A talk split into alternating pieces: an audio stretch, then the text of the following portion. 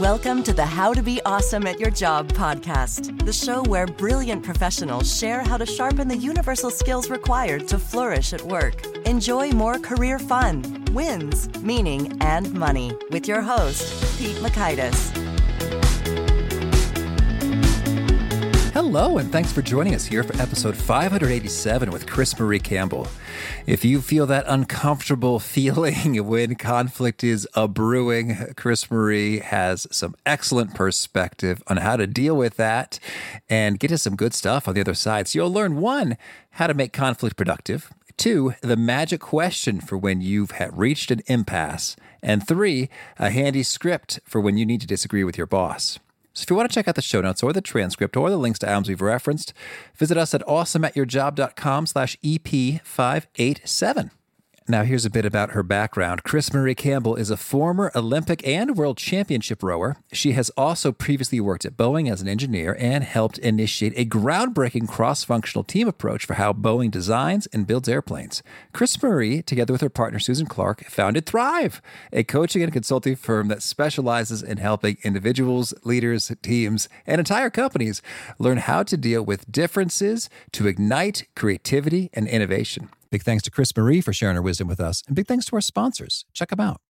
Big thanks to our sponsor, Acorns. Acorns makes it easy to start automatically saving and investing for your future. You don't need a lot of money or expertise to invest with Acorns. In fact, you can get started with just your spare change. Acorns recommends an expert built portfolio that fits you and your money goals, then automatically invests your money for you. NerdWallet.com, whom I love on these sorts of matters, gives Acorns a whopping 4.7 stars and says, quote, if you want to make the most of your spare change, there's no better place to do that than Acorns. Head to acorns.com slash slash awesome or download the Acorns app to start saving and investing for your future today. And we got a legal disclaimer here. It may not be representative of all clients. Tier 1 compensation provided. Compensation provides an incentive to positively promote Acorns. View important disclosures at acorns.com slash awesome. Investing involves risk, including the loss of principal. Please consider your objectives, risk tolerance, and Acorns' fees before investing. Acorns Advisors LLC, Acorns, is an SEC registered investment advisor. Brokerage services are provided to clients of Acorns by Acorn Securities LLC, member FINRA slash SIPC. For more information, visit acorns.com.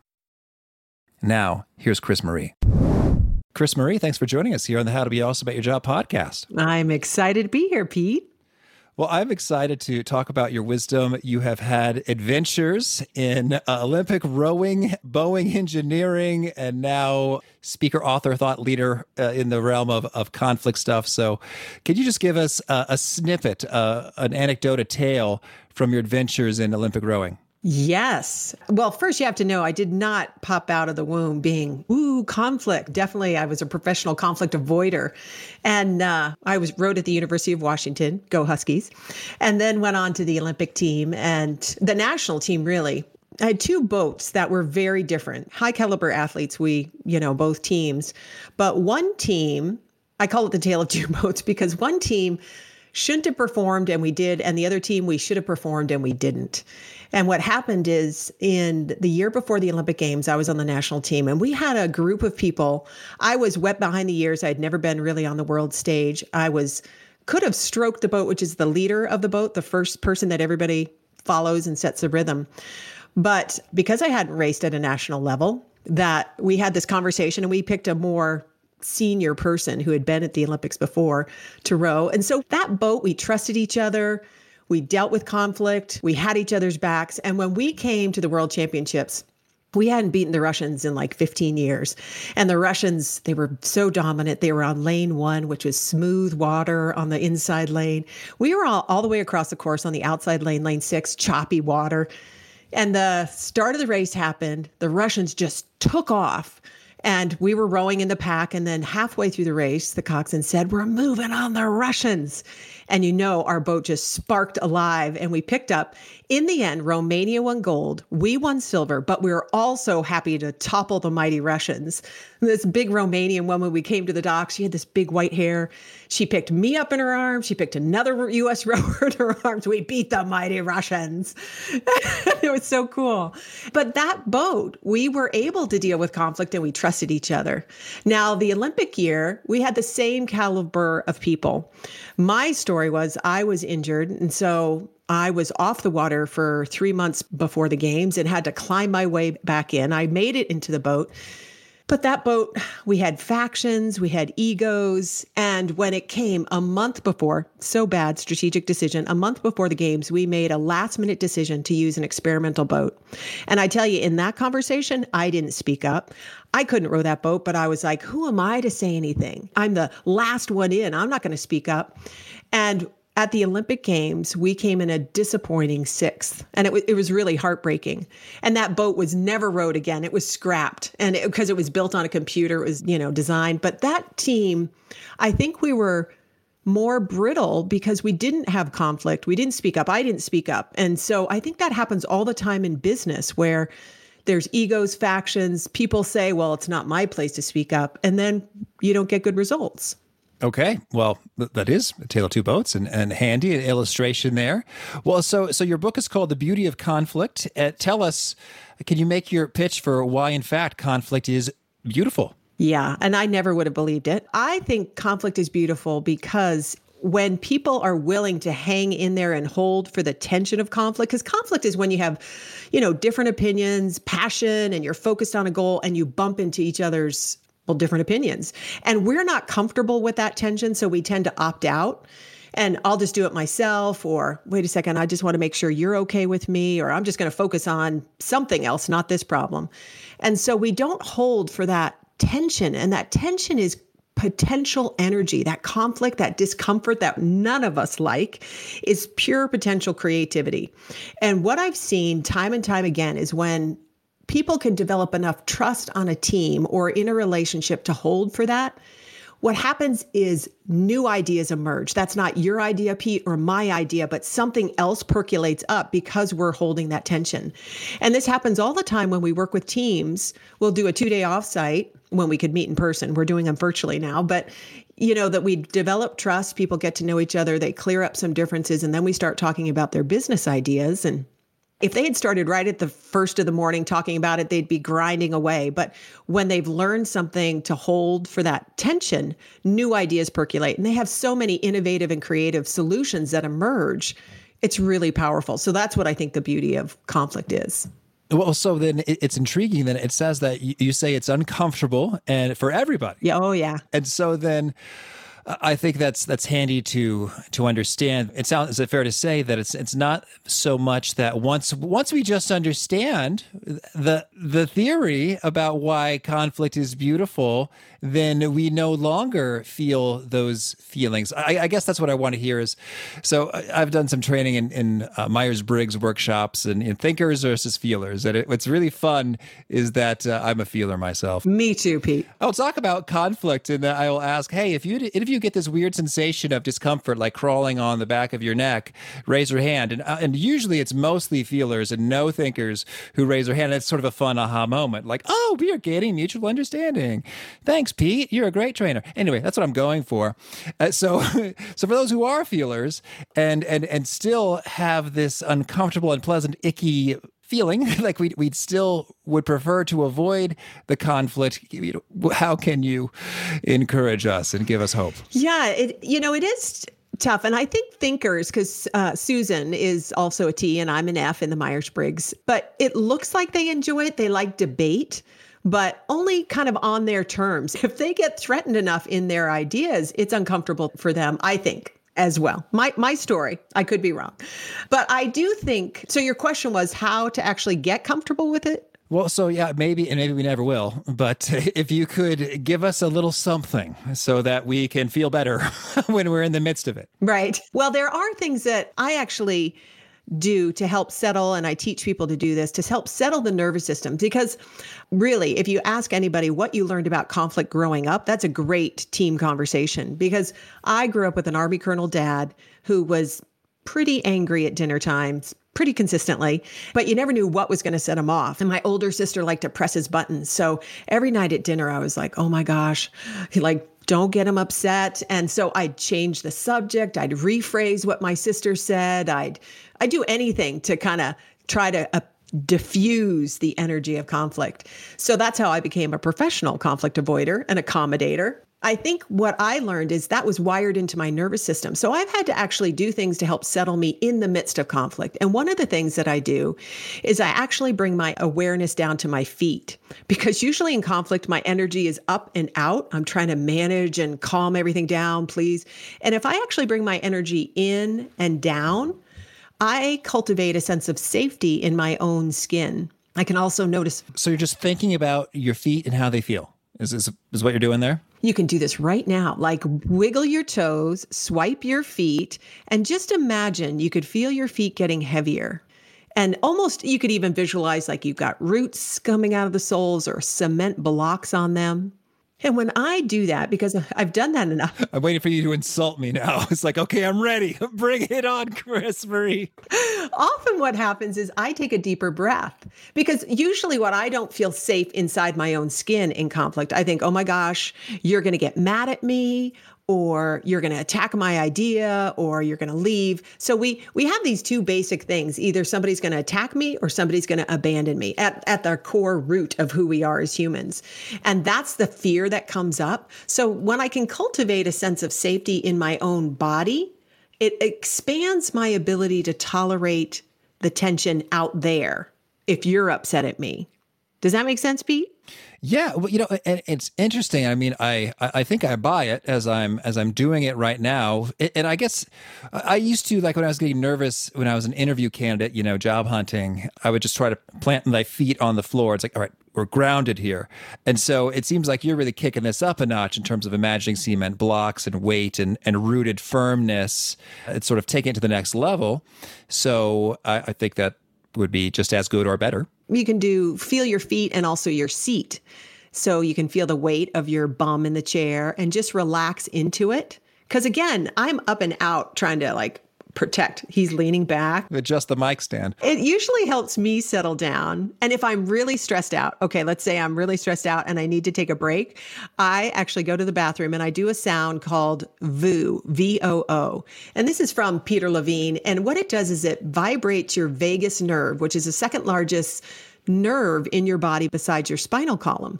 And that goes into your rest and digest. And anything you can do to turn on your rest and digest, which it actually it floods your brain back with more blood so you're thinking more clearly. When you're in that what's going to happen here?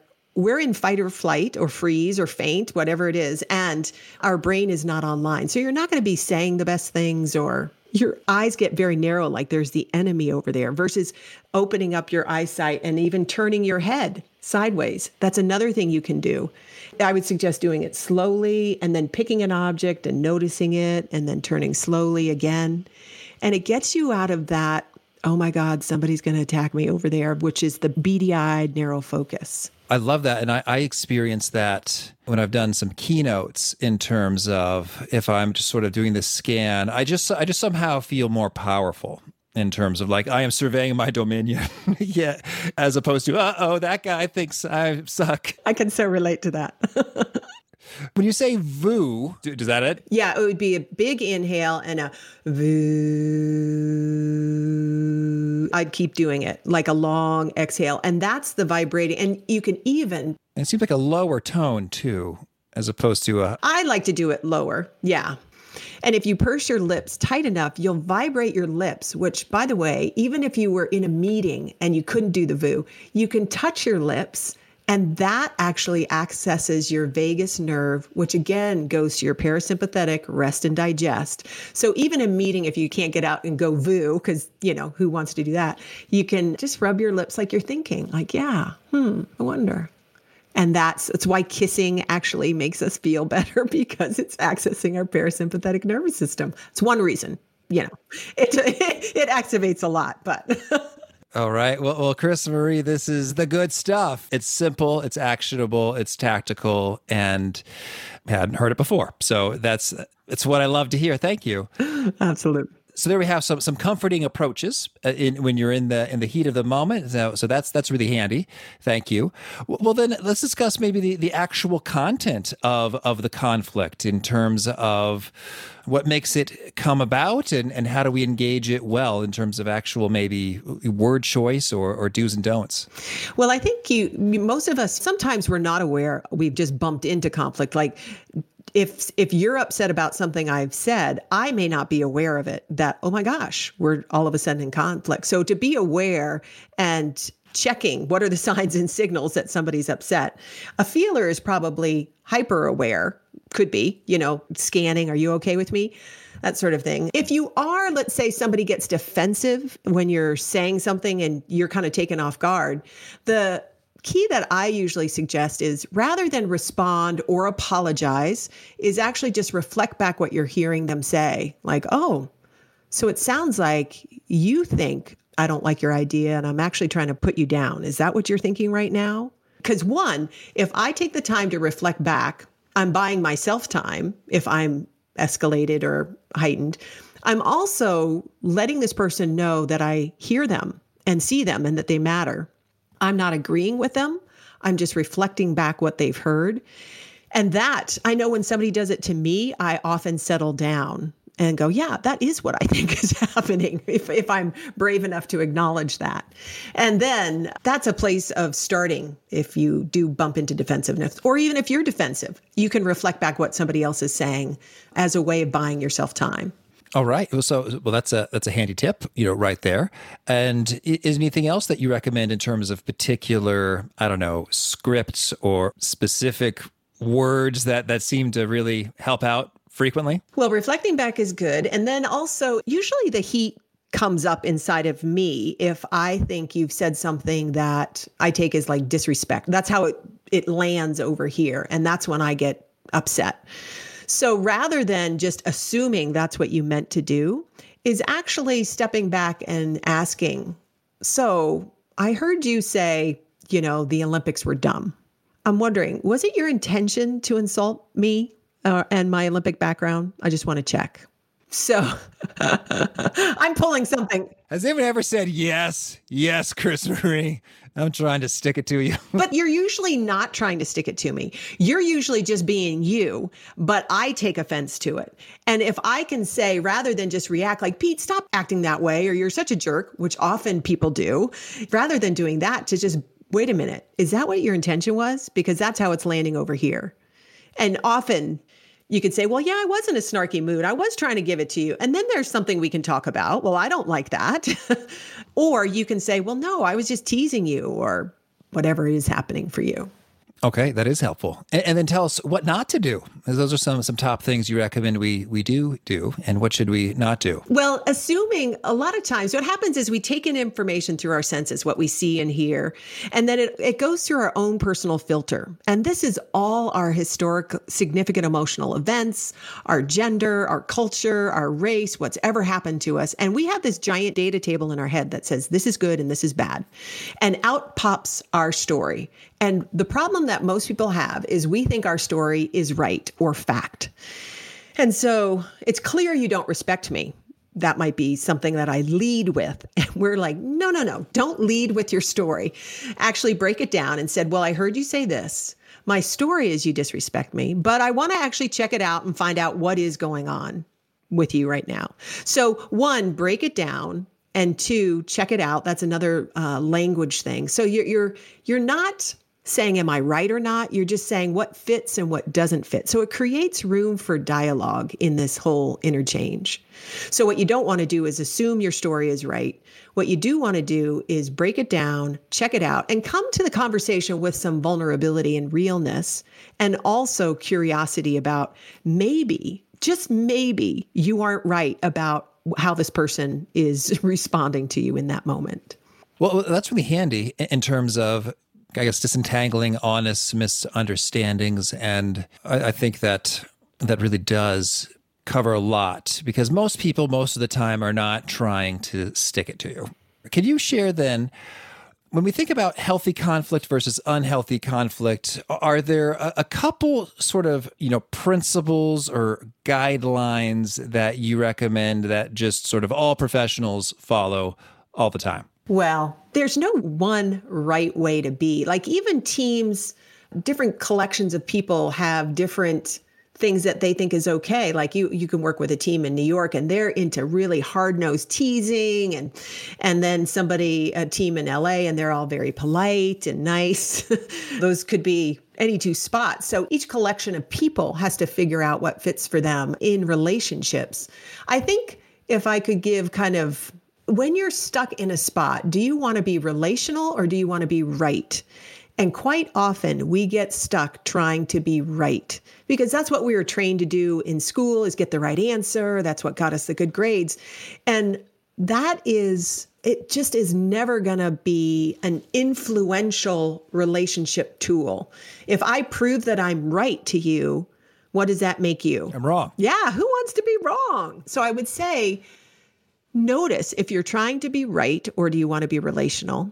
And can you actually bring some curiosity, even if you think that, like we were dealing with a group and we work a lot with teams of people. That's often what we come in and do. And so my examples are related to that. But we had a team, it was a, an executive team in China. And we had done kind of a one day of healthy, how to get along, deal with tough conversations. And then we were dealing with their business strategy. And they were coming up to something and everybody was kind of agreeing except for this one woman. And she had a differing agree. Well they got so mad at her. It was almost like they were going to back her into a corner like no you have to agree with us. And we said time out. Wait a minute. Do you remember any of those tools that we taught you?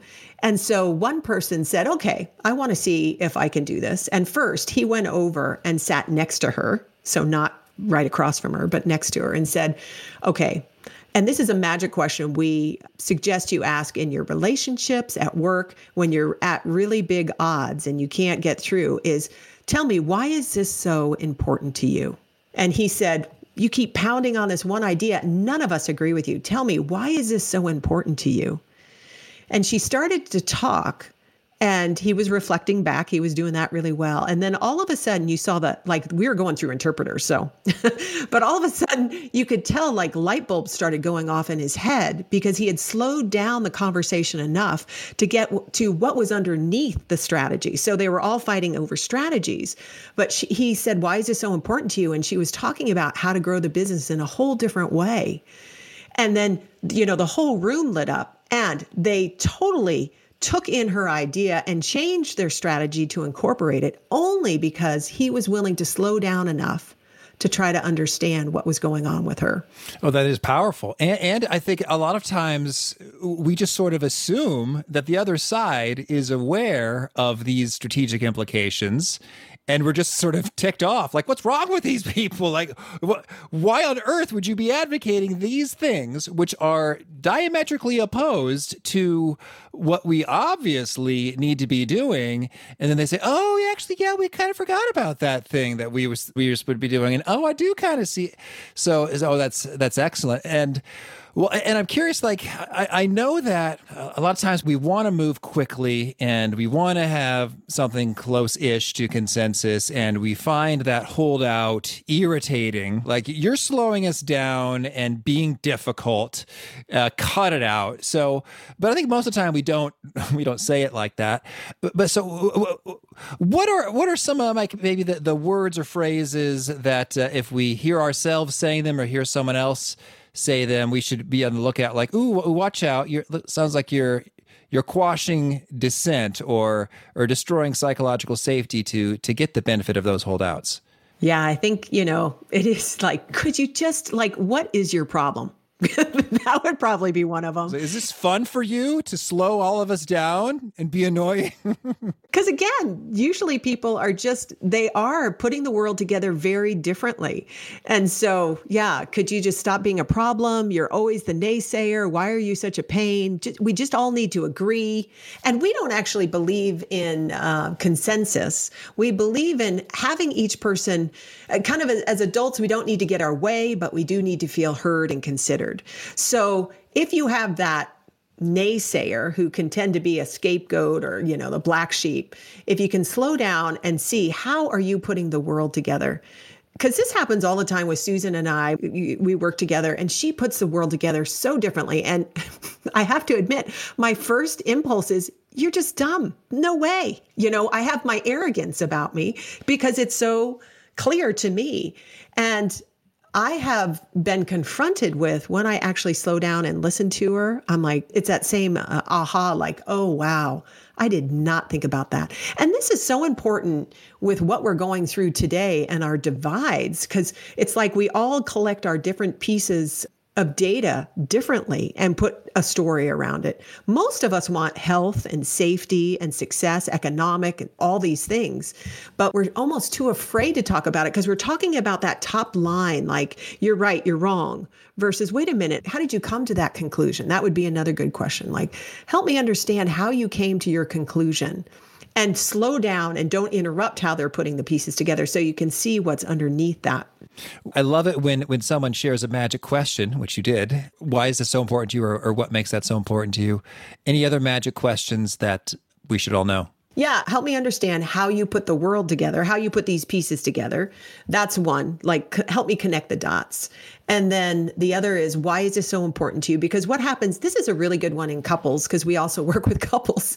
And often you want to save money, I want to spend money. We're focusing on that. But when we slow it down, and couples usually want to get to a solution work teams want to get to a solution. And so a lot of this is about slowing down and having the conversation, which seems like such a time waster in the moment, but it'll save you so much rework in the end.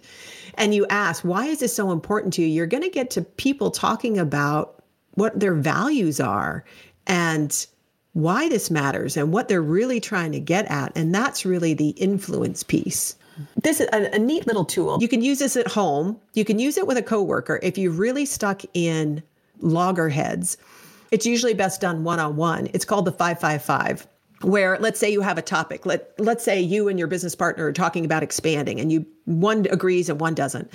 And so this 555 is you take the first 5 minutes and person A just talks about their position on that topic. There's no interrupting. B is just listening and letting it in and letting it soak in. And A has enough time. 5 minutes could feel like forever. You don't have to fill that whole space but it's kind of like your space your block of time to kind of hmm well, I think this is why it's really important to me. And wow, I hadn't thought about that. But, and so what happens is the person's thinking out loud a bit more and they're connecting the dots and, the, and B is witnessing. And you use a timer at the end of the five minutes, then you flip and B talks and A listens. Again, uninterrupted, not with a lot of reactions or theatrics, just kind of taking it in. You don't have to take notes, you're just kind of letting it wash over you. And the last five minutes is a dialogue where that's where you can ask clarifying questions or, wait a minute, I did you just say that? Because I disagree, or you can have more of the dialogue. But at the end of the 15 minutes, you stop talking about it.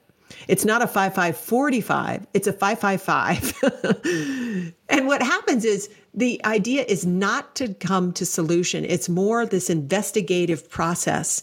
And if you have a stuck issue and you did this like once a week or once a day or whatever it was, the right rhythm, you will find a much better solution and you'll at least know you'll have so much more clarity about what's going on with each of you and what you want to do in that situation. Well, yeah, but what I really love about that is that in a way, so it's it's time bound. So that's great. You know, it's not going to carry on forever. So you feel a bit more, you know, maybe safe or comfortable going there. It's like, oh boy, this is such a mess. I don't even want to start. It's like, well, hey, now we're, we're doing 15 minutes. And in a way, the fact that it's it's likely incomplete after the 15 minutes almost creates an improved condition to have great ideas in, in, terms of like, hey, I know some stuff I didn't know before. You know some stuff you didn't know before, and now just as we live our lives, we go to sleep, we wake up, we are in the shower. Like uh, new ideas can can come to life over the interim period before the next conversation pops up. That's true. I love that. And what you're describing is what we think happens in the brain. Your brain keeps working on it in the gap. And that's the same thing when you hold for the tension and you don't run to a solution or opt out of the conflict. Like the energy is held and things start to percolate. That's why new ideas emerge with a group or a pair of you versus just the same thing that happens in your brain happens in the system, if that makes sense. Lovely.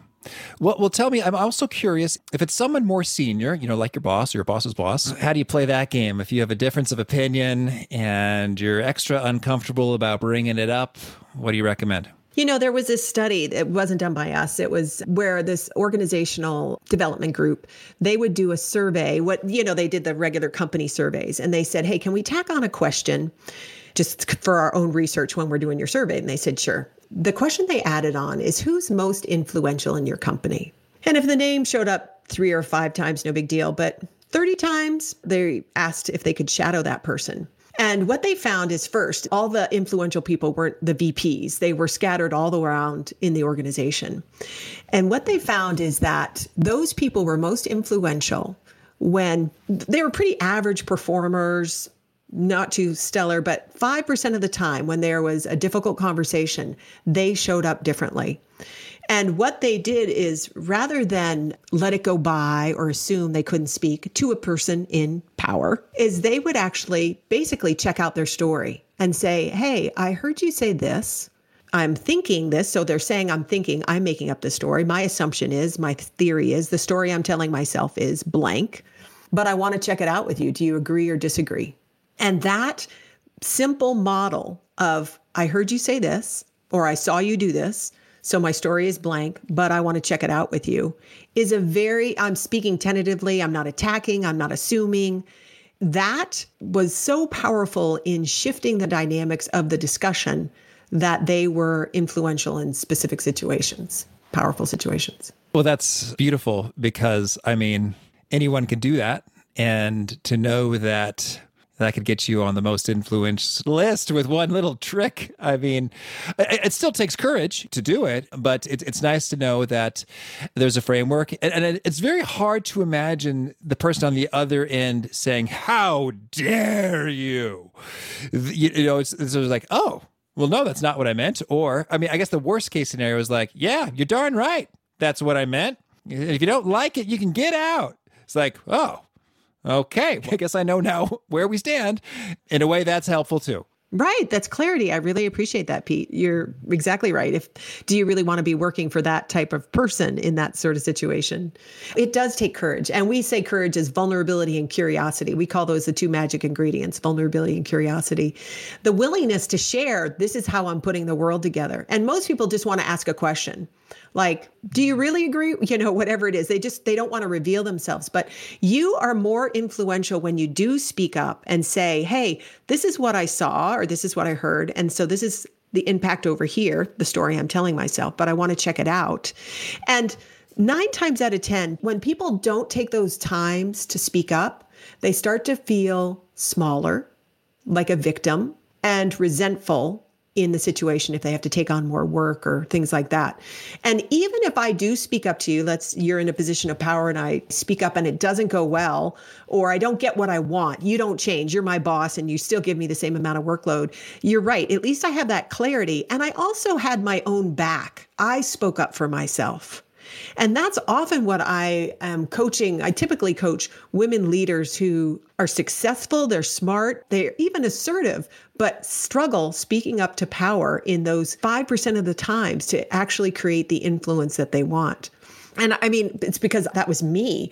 I remember my boss, I was working at Arthur Andersen for a big project and I was leading a team of six and we mapped out the strategy. My manager came in, uh, senior partner and he said, you know, no, you're not going to do that. You're going to do this. And he changed the whole thing. And I thought, that's not going to solve the client's problem.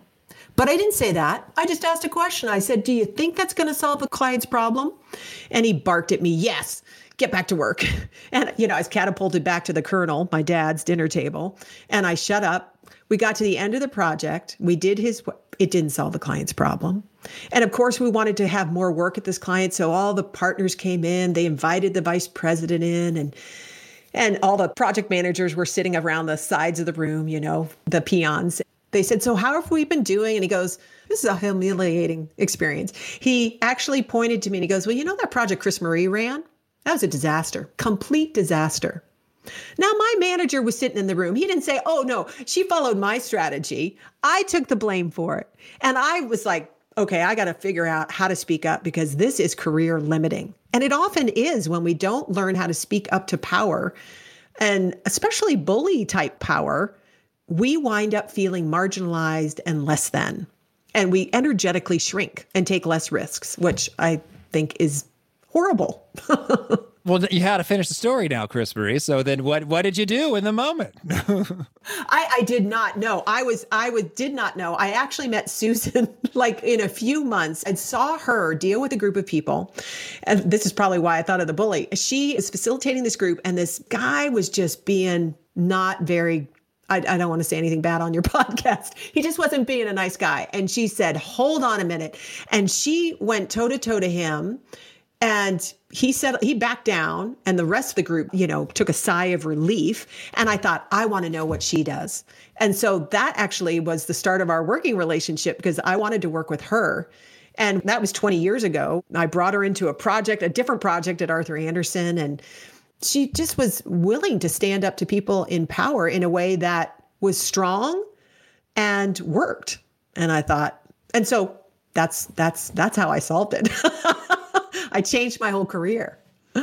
Okay, and it's just sort of the, using the tools that you you've spoken about here is like it's using the tools, and it's also really Pete. I had to go through my own unprogramming of my nervous system based on my upbringing with the colonel, the dad, because I basically was terrified.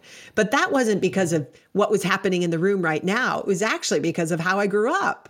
And so when I realized, wow, this is just a autumn like how you know it's an old th- pattern is it happens every time you feel the same way that grip on your shoulders mine was like oh i remember i was in a situation where i recognized it i looked down my shoulders cool i couldn't breathe and and I went to the bathroom and I'm like, oh my gosh, I am terrified of conflict. And I was shaking. And I came out and I said, you guys, this is with a, a, a group of friends and they were debating. And I said, I can't I, need you to stop. And they were actually more curious, but it was the start of me unraveling this pattern from before.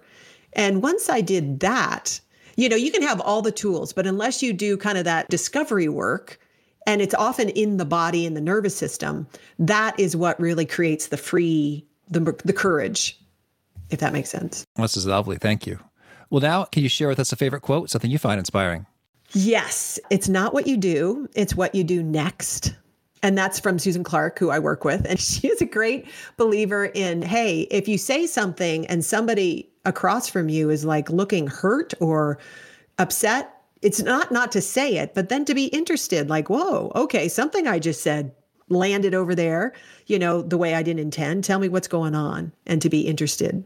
So it's not what you do, it's what you do next. And how about a favorite book? Currently, I am reading Permission to Feel and it is a, a book about how emotions are so important and we try to pretend they're not there. And it's really harmful for us. And so, how to actually deal with your own emotions as a tool to help you make better decisions and have a happier life. Oh, thank you. And, and how about a favorite tool? It's going to be feeling my feet in my seat because that I probably do that 20 times a day. It seems simple, but it's something that brings me back inside of myself versus trying to please or achieve. And it helps me settle down and make better decisions. So it's free. Indeed. And is there a particular nugget you share that really seems to connect and resonate with folks? They quote it back to you often? A lot of people like, do I want to be relational or do I want to be right? They think about that in their primary relationships because we so often want to be right when we're with our spouse. And that seems to really resonate for them. Ask yourself that in the midst of a, a tense situation. And if folks want to learn more or get in touch, where would you point them? You can check out our website, which is Thrive Inc. That's www.thrive.com. And I'm also Chris Marie Campbell on LinkedIn and Facebook. There's not too many of those that spell their name like I do. And do you have a final challenge or call to action for folks looking to be awesome at their jobs? I would say slow down and ask the people around you why is this so important to you? To really find out how they're putting their world together.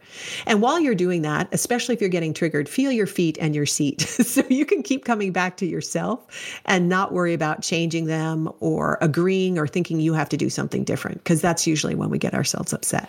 All right Chris Marie, this has been a treat. I wish you lots of luck in all of your conflict situations.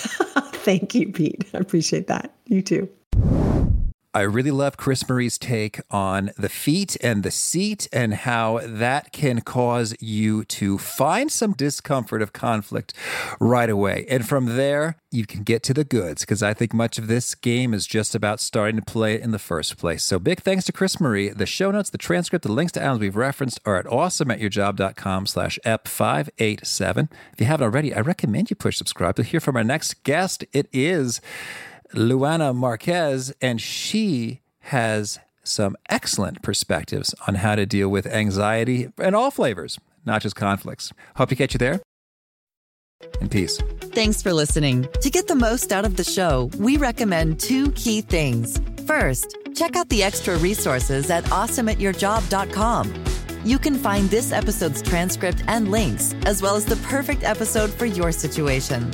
You can search the full text transcripts of hundreds of episodes or explore episodes tagged by topic and competency covered. Second, subscribe to the podcast and get future episodes automatically. You can subscribe by telling Siri and several other smartphones and speakers, subscribe to the How to Be Awesome at Your Job podcast, or by tapping subscribe in your podcast player of choice. If you'd like some extra help figuring out podcasts and how subscriptions work, visit awesomeatyourjob.com slash subscribe for guidance. Hope to catch you on the next episode of How to Be Awesome at Your Job. One, two, three, four. Those are numbers. But you already knew that. If you want to know what number you're going to pay each month for your car, use Kelley Blue Book My Wallet on Auto Trader. They're really good at numbers. Auto Trader.